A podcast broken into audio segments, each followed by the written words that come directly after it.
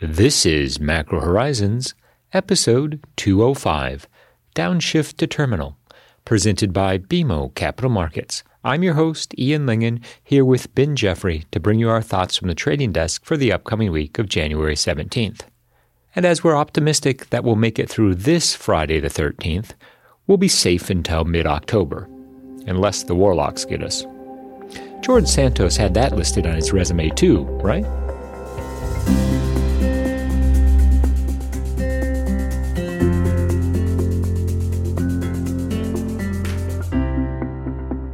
Each week, we offer an updated view on the U.S. rates market and a bad joke or two. But more importantly, the show is centered on responding directly to questions submitted by listeners and clients. We also end each show with our musings on the week ahead. Please feel free to reach out on Bloomberg or email me at ian.lyngen at bmo.com with questions for future episodes. We value your input and hope to keep the show as interactive as possible. So, that being said, let's get started. In the holiday shortened week ahead, the Treasury market received some fundamental input of note, namely the December retail sales print, as it presently stands. Expectations are for a modest decline of six tenths of a percent on a month over month basis, now, this is information representing the end of Q4 and should, at least on the margin, have some implications for Q4 GDP expectations. It's notable that the final quarter of 2022 is generally expected to show solid growth, and this is consistent with the employment data that we've received for the period, and it certainly does allow the Fed ample justification that the real economy can continue to grow despite the tighter monetary policy environment.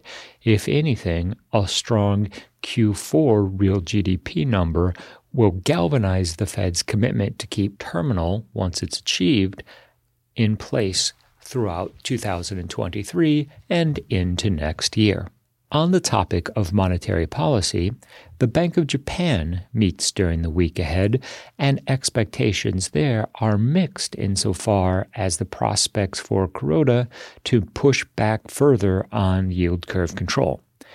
If the Bank of Japan were to abandon yield curve control in its entirety or increase the band by another 25 basis points, one should assume that 10 year JGBs should see rates increase in that 25 to 35 basis point range. The most relevant question for the U.S. Treasury market, however, quickly becomes how far will 10 year yields increase in sympathy? We'll argue as evidenced by the most recent increase in the yield curve control band, that it's not a one for one translation of higher Japanese yields to higher treasury rates. In fact, we see diminishing bearish returns, as it were, from any move by the Bank of Japan. So instead of a 10 to 15 basis point sell off in treasuries, we'd look for a 7 to 10 basis point back up in 10 year yields in the event that Kuroda does decide to either abandon or further increase the ban on yield curve control. Now, the second order trade is then driven by pondering what occurs when the Bank of Japan abandons negative rates. That would provide yet another flattening impulse for the global rate environment. Let us not forget that there's a key currency component at play as well. The yen had a very weak 2022, and as Japanese yields increase, one should expect the yen to stabilize and begin to appreciate against other major currencies, the dollar being the obvious benchmark of relevance in this context hedging costs have been onerous for Japanese investors to buy treasuries and hedge them back into local currency. Once we see a reduction in the rate divergence between the US and Japan, one would expect hedging costs to be less burdensome and ultimately bring in sideline buyers from Japan, a region that has historically been a major sponsor of US treasuries. In fact, the most recent MOF data from Japan shows Japanese investors bought a net of 4.3 billion in overseas notes and bonds during the first week of 2023. Now, this represented the largest single week of buying since June of 2022. Nonetheless, the six week moving average is still negative, even if it increased to negative 1.2 billion from the prior pace of negative 2 billion. Now, keep in mind, this data represents the purchase of all sovereign debt by Japanese investors, not just treasuries, although historically treasuries have made up the lion's share of this series.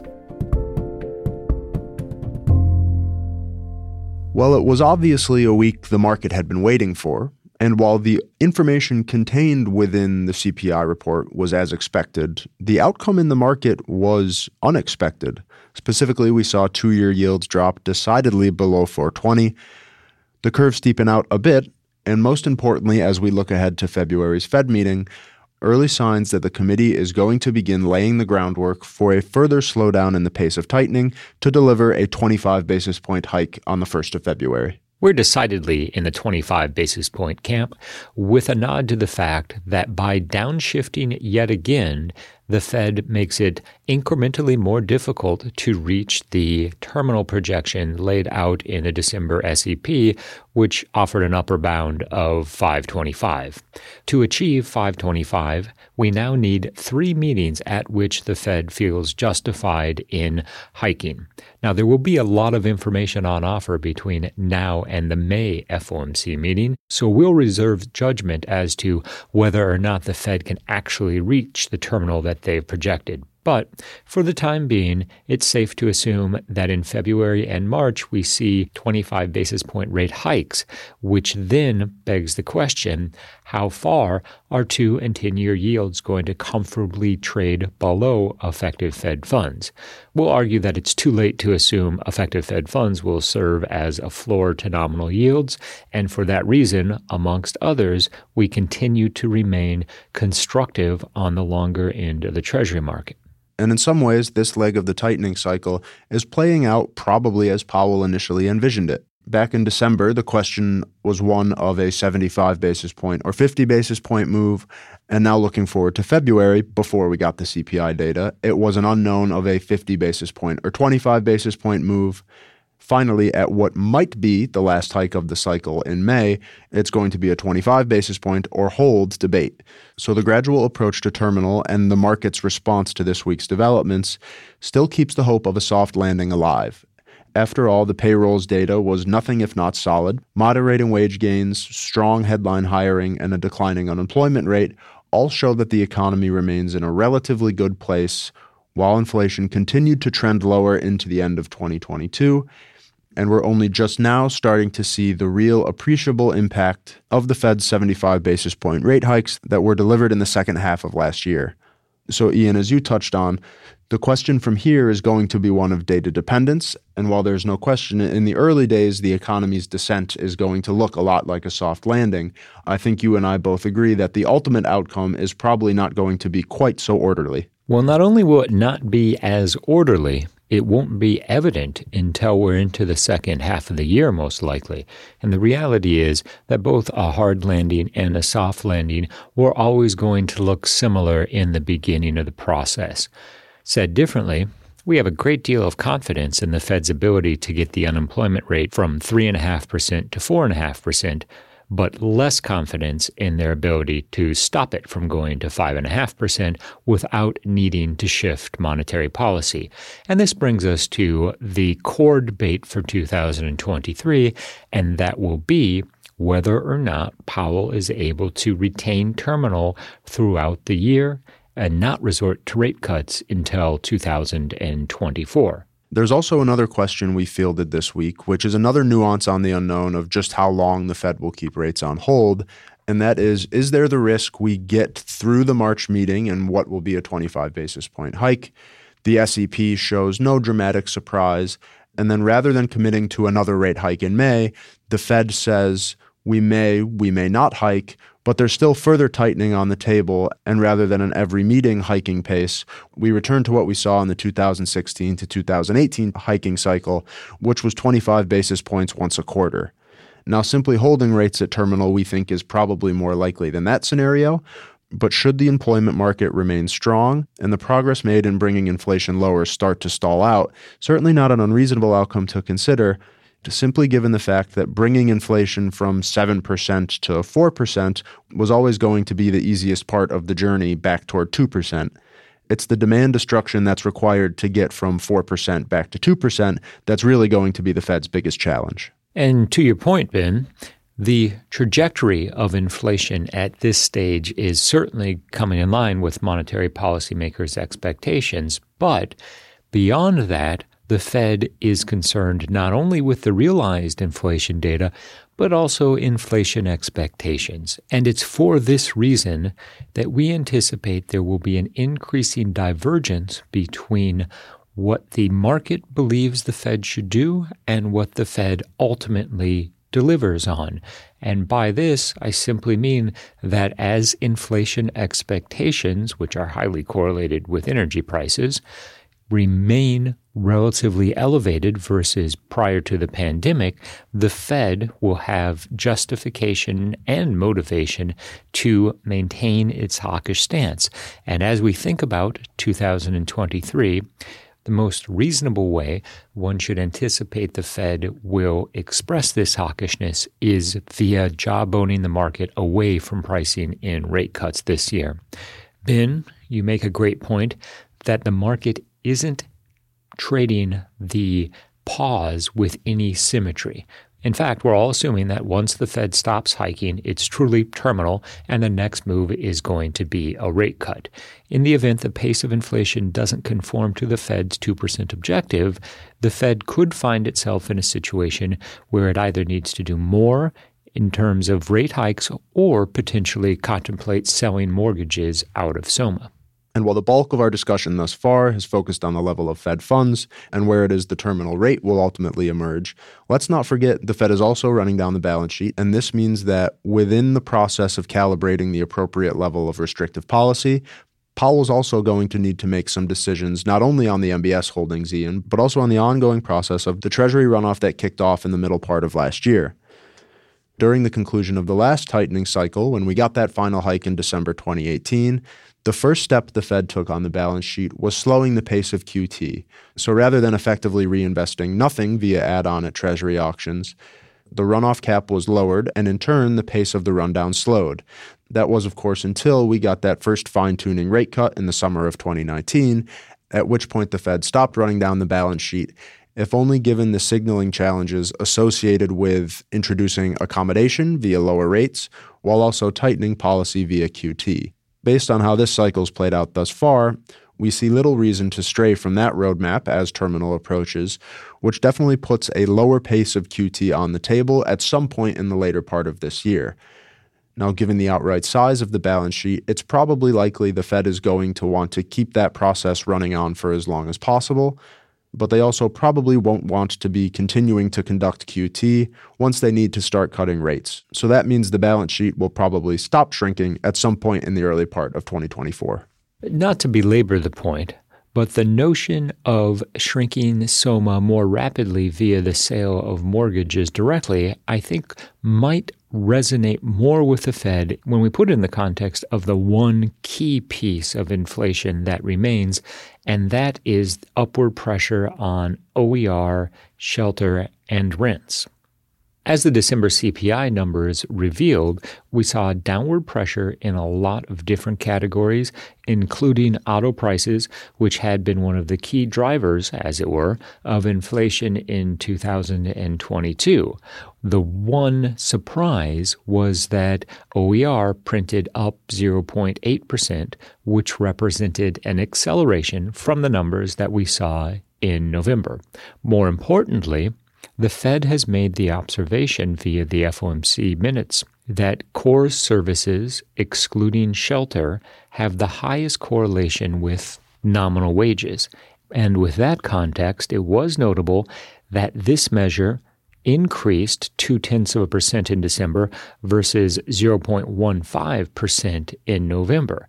So, with that backdrop, it becomes less obvious that the details of the data should have justified the market's assumption that the Fed would downshift yet again to 25 basis points in February.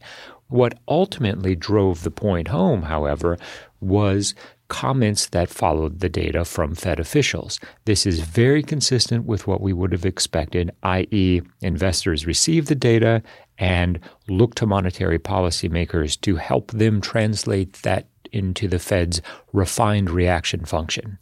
On net, at this stage, the market is comfortable assuming 25 basis points on the 1st of February, with a nod to the fact that the March rate hike will have the added informational value of two employment reports and two CPI prints. And along with two more months of realized economic data, remember at the March meeting, the Fed will also have to release a new dot plot. And I intentionally use have to there because for a Fed that's looking to maintain flexibility in terms of where it is they want to bring rates, the size of rate cuts, given the fact that we now effectively know that future policy moves are going to be of the quarter point variety, any amendment to terminal projections within the dot plot would quickly lead investors to price May and June rate hikes or price them out based on how the Fed's official projections develop over the rest of the first quarter.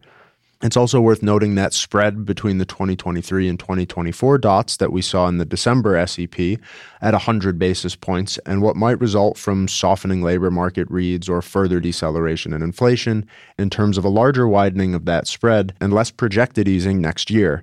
The inverse logic also holds. If we start to see inflation firm well above the 2% target, the unemployment rate stay low, there's certainly the potential for the Fed to feel comfortable penciling in a higher terminal rate than that 525 level we saw in December, or less aggressive cuts in 2024. So, on net, the March SEP will most likely allow the Fed to signal with a greater degree of confidence where this cycle ends and what the risks are for 2024 and beyond. 2024 and beyond? It's Friday the 13th. Let's not get ahead of ourselves. In the week just past, the Treasury market received a great deal of fundamental information, and it ultimately came to the conclusion that the Fed will be hiking 25 basis points in February, as opposed to the 50 basis points that had been floated by some market participants. Now, this transition came following the CPI data, which printed pretty much in line with expectations. Headline CPI declined one tenth of a percent, while the core figures increased three tenths of a percent. Now that follows the prior month's two tenths of a percent increase and ostensibly represents an acceleration. However, within the details, what we see is a broadening of the categories that saw prices decline, and arguably more importantly, the year over year core CPI figures decelerated to 5.7% from 6.0%. Now, this is directionally consistent with the Fed's 2% inflation target. However, there is still a significant amount of distance to go before the Fed can claim victory on its battle with inflation. In the week just past, we also saw notably strong receptions to the $40 billion in three year notes, the $32 billion in 10s, and the $18 billion in 30s. All of these auctions stopped through, and they stopped through despite the strong overall tone in treasuries. It is notable that in late December, the narrative for January was anticipated to be one of heavy issuance on the corporate side, which would trigger higher treasury yields in an accommodative move and for hedging reasons to take down the elevated corporate issuance. Now, in fact, corporate deals have been on the higher side of expectations, but the broader macro environment has been what has ultimately defined price action in treasuries. We've been on about the notion that twos tens can continue to invert back to the negative 85 basis point level that we've seen. The reality is, however, that if the Fed is decelerating its pace of rate hikes, there's a lower probability that it will get to the 525 terminal that it set out in the December SEP. So we're beginning to find ourselves increasingly apprehensive that we could break through negative 85. That being said, the negative 70 to negative 80 basis point range has become the norm. And until we get the final rate hike of the cycle, and clarity from the Fed in terms of its near and medium term policy intentions, we struggle to see scaling in to the bull re-steepener as the path of least resistance. Eventually, the big macro trade of 2023 is always going to be the bull steepener, but it ultimately does come down to a question of timing, and in that context, we think that it is still too soon. And while it wasn't necessarily new information, there was a variety of incoming Fed speak that helped to further shape monetary policy expectations on the part of investors. The number of comments specifically highlighting a quarter point rate hike, both before and after a CPI, spoke to the validity of that assumption going forward. It's certainly not wasted on us that even prior to the December CPI print, the market had already begun to emphasize the prospects for another downshift to 25, in part due by guidance from monetary policy officials that we expect will ultimately prove to be accurate. We've reached the point in this week's episode where we'd like to offer our sincere thanks and condolences to anyone who has managed to make it this far. And as we track the headlines regarding a second president that we know of bringing home classified documents, it strikes us that the work from home revolution can only go so far. Although we're certainly sympathetic to Washington being appropriately wary of any revolution.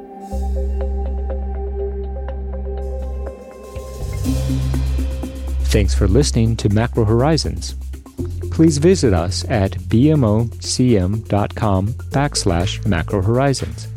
As we aspire to keep our strategy effort as interactive as possible, we'd love to hear what you thought of today's episode. So please email me directly with any feedback at ian.lyngen at bmo.com. You can listen to this show and subscribe on Apple Podcasts or your favorite podcast provider. This show and resources are supported by our team here at BMO, including the FIC Macro Strategy Group and BMO's marketing team. This show has been produced and edited by Puddle Creative. The views expressed here are those of the participants and not those of BMO Capital Markets, its affiliates, or subsidiaries. For full legal disclosure, visit bmocm.com slash macrohorizons slash legal.